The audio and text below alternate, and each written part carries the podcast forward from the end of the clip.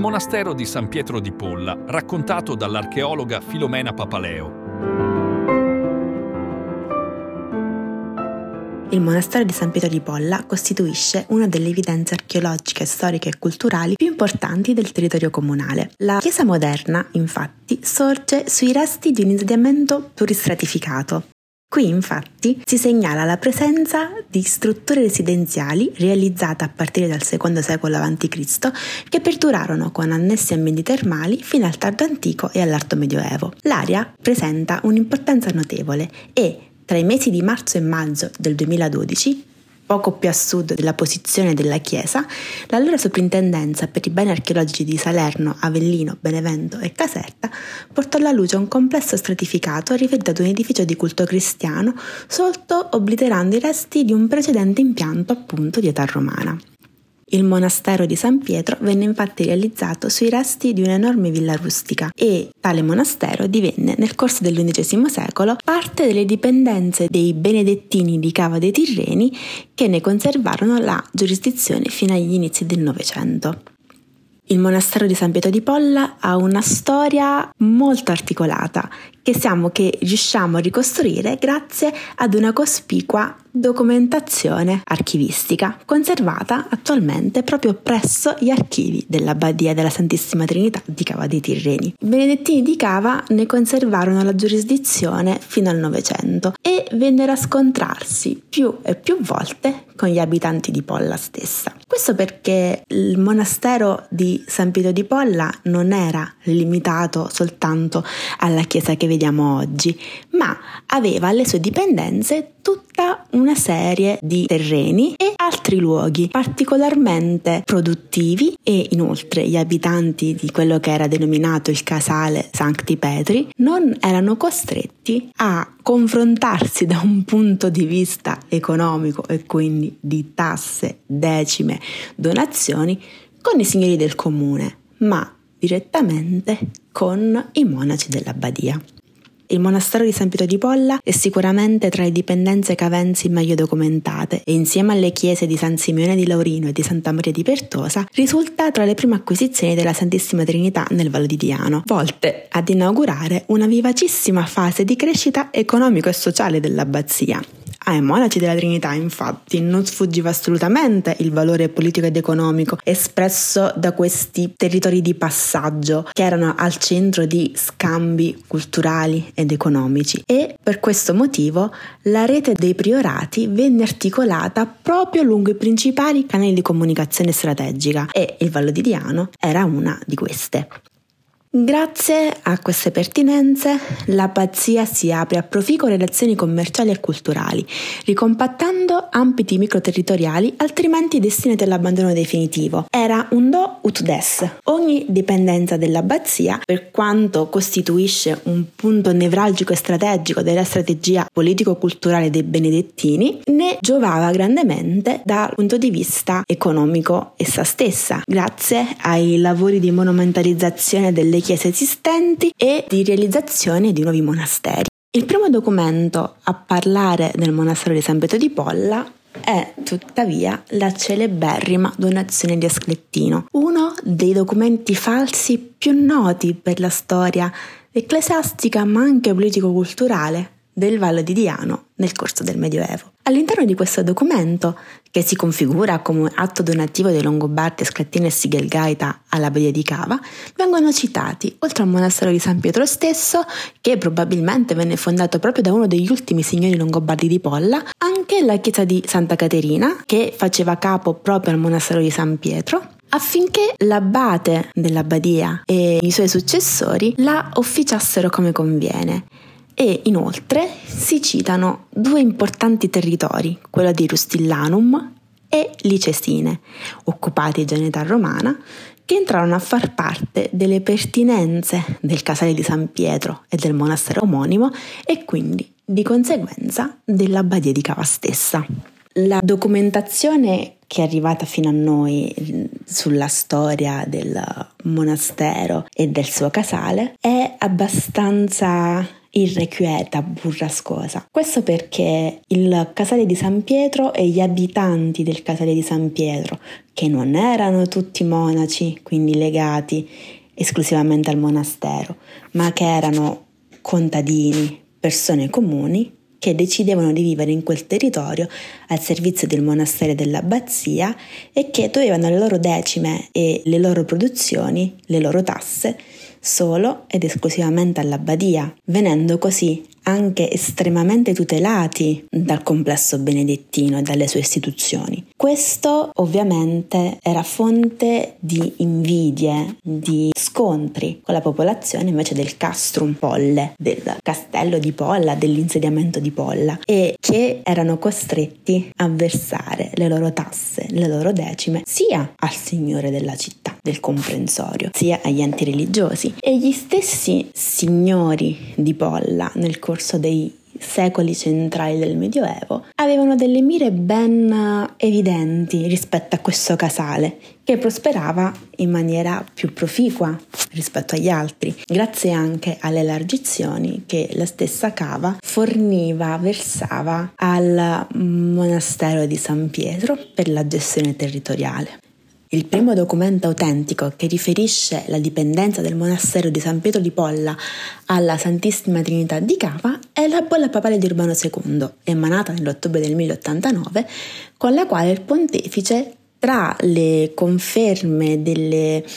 dipendenze, delle pertinenze della Santissima Trinità nella provincia di Salerno, in particolare nel Valle di Diano, cita anche il monastero di San Pietro. L'ultimo diploma di signoria di Polla a favore del cenobio venne emesso nell'aprile del 1187 da Malgerio, un giustiziere regio, che riconobbe al priorato il possesso dei suoi mulini, permettendo di ampliare quindi i possedimenti dell'abbazia del monastero anche ai territori posti lungo il corso del fiume Negro, l'attuale Tanagro. Il pontefice Eugenio III, inoltre, nel maggio del 1149 confermò al monastero cavense tutti i privilegi concessi dai suoi predecessori, menzionando ancora una volta il territorio di Polla e il monastero di San Pietro. Il fatto che sia proprio il Papa, nella persona di Urbano II e Eugenio III, a citare nelle proprie bolle tra i possedimenti dell'abbazia di Cava anche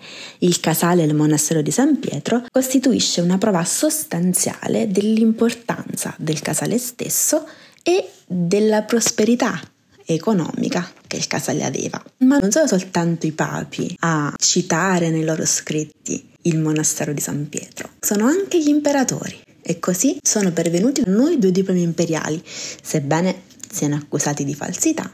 scritti tra il 1221 e il 1231 da Federico II, all'interno dei quali l'imperatore conferma all'abate Balsamo tutti i possedimenti della Santissima Trinità di Cava e anche San Pietro di Polla.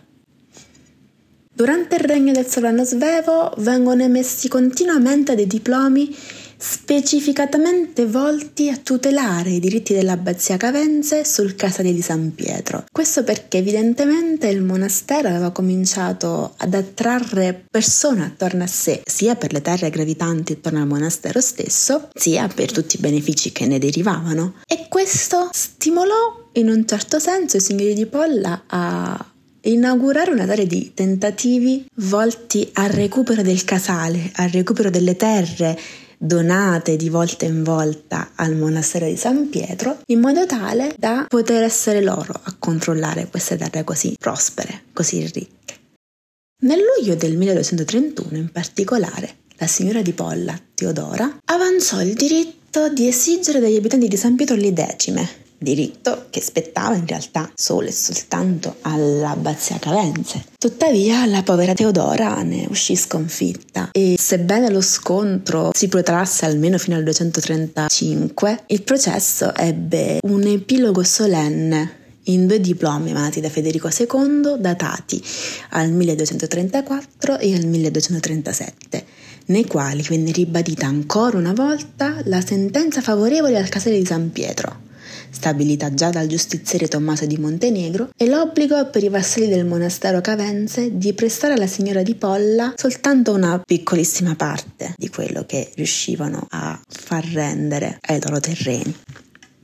La lunga vicenda giudiziaria tra gli abitanti del casale di San Pietro e Teodoro di Polla attesta il peso economico e politico che il casale raggiunse nel XIII secolo e di cui viveva di riflesso anche la Santissima Trinità di Cava, al punto che anche con l'avvento degli angioini nel territorio, il casale di Polla continuava a mantenere una sua autonomia quasi comunale, a cui si andò ad associare una pressione sempre più crescente dei signori di Polla sul casale. Lo stesso Carlo I d'Angiò venne costretto ad intervenire e così nel 1973 indirizzò una lettera ad Angaraimo di Sumeroso, signore del castello di Polla, che ancora una volta, proprio come Teodora, cercò di molestare in qualche modo gli abitanti delle terre del casale per esigerne le tasse, le decime. Al pari di Teodora, anche Angaraimo si mosse irriducibile ed anche questa diatriba continuò per diverso tempo, tanto che Carlo I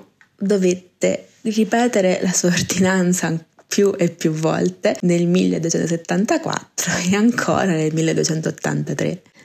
La contesa ebbe il suo culmine nel 1276. Angaraimo,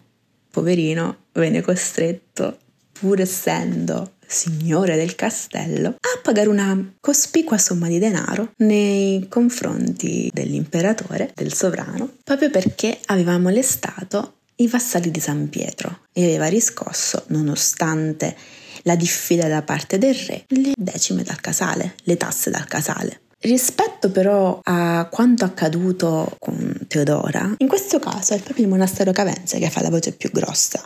e uh, si attesta una presenza più accorta dell'abbadia nella gestione della dipendenza di San Pietro e nelle vicende dei vassalli che risiedevano nelle taradessi pertinenti. Questo perché molto probabilmente il casale di San Pietro costituiva una delle fonti più redditizie, se parliamo di, di tasse, donazioni e largizioni, all'abbadia stessa e non ci deve far specie che quindi il monastero e abitare in prossimità del monastero, abitare nel casale, era una cosa che generava invidie. Proseguendo nella storia del casale e del monastero, arriviamo alla guerra del Vespro. Le cui devastazioni raggiunsero ovviamente subito il centro di San Pietro, che venne distrutto violentemente nel 1291. Tuttavia, i suoi abitanti, grazie all'aiuto dell'abate di Cava, si ripresero presto e riuscirono quindi a ripopolare le terre pertinenti al monastero e a renderlo nuovamente prospero. Il declino, tuttavia, del monastero di San Pietro inizia a balenarsi a seguito del fallimento della congiura dei baroni e a seguito della distruzione e la caduta dei castelli di Polla, Sala e di Diano che dovette cedere per mancanza di viveri. La maggior parte degli abitanti del casale si spostò nel centro più grande, nel centro di Polla, all'interno delle cui mura si sentivano più al sicuro e a nessuno venne in mente di tornare ad abitare un casale così esposto a rischi e pericoli, proprio per la sua conformazione. I nuovi immigrati però non ebbero la stessa conformazione sociale degli abitanti di Polla in un certo senso, ma restarono comunque sottoposti alla giurisdizione spirituale dell'abate di Cava e formarono una nuova parrocchia, in quella cara antica Santa Caterina, citata in uno dei primi documenti come pertinenza del monastero di San Pietro, che venne restaurata e ribattezzata come Santissima Trinità. La ricchezza che il monastero di San Pietro di Polla ebbe tra il 2 e il 300 possiamo però ancora vederla. Al di là delle vicende storiche, degli scontri, delle invidie, delle bolle papali dei documenti reggi che vedero protagonista il monastero e il suo casale, quello che oggi ci resta è la magnificenza delle opere d'arte contenute al suo interno. Nel 1980, a seguito del violento terremoto che scosse la nostra regione, nel corso di alcune opere di restauro, infatti, emersero una serie di affreschi di cultura giottesca molto pregiati che sono qui a testimonianza dell'importanza di San Pietro nei secoli centrali del Medioevo.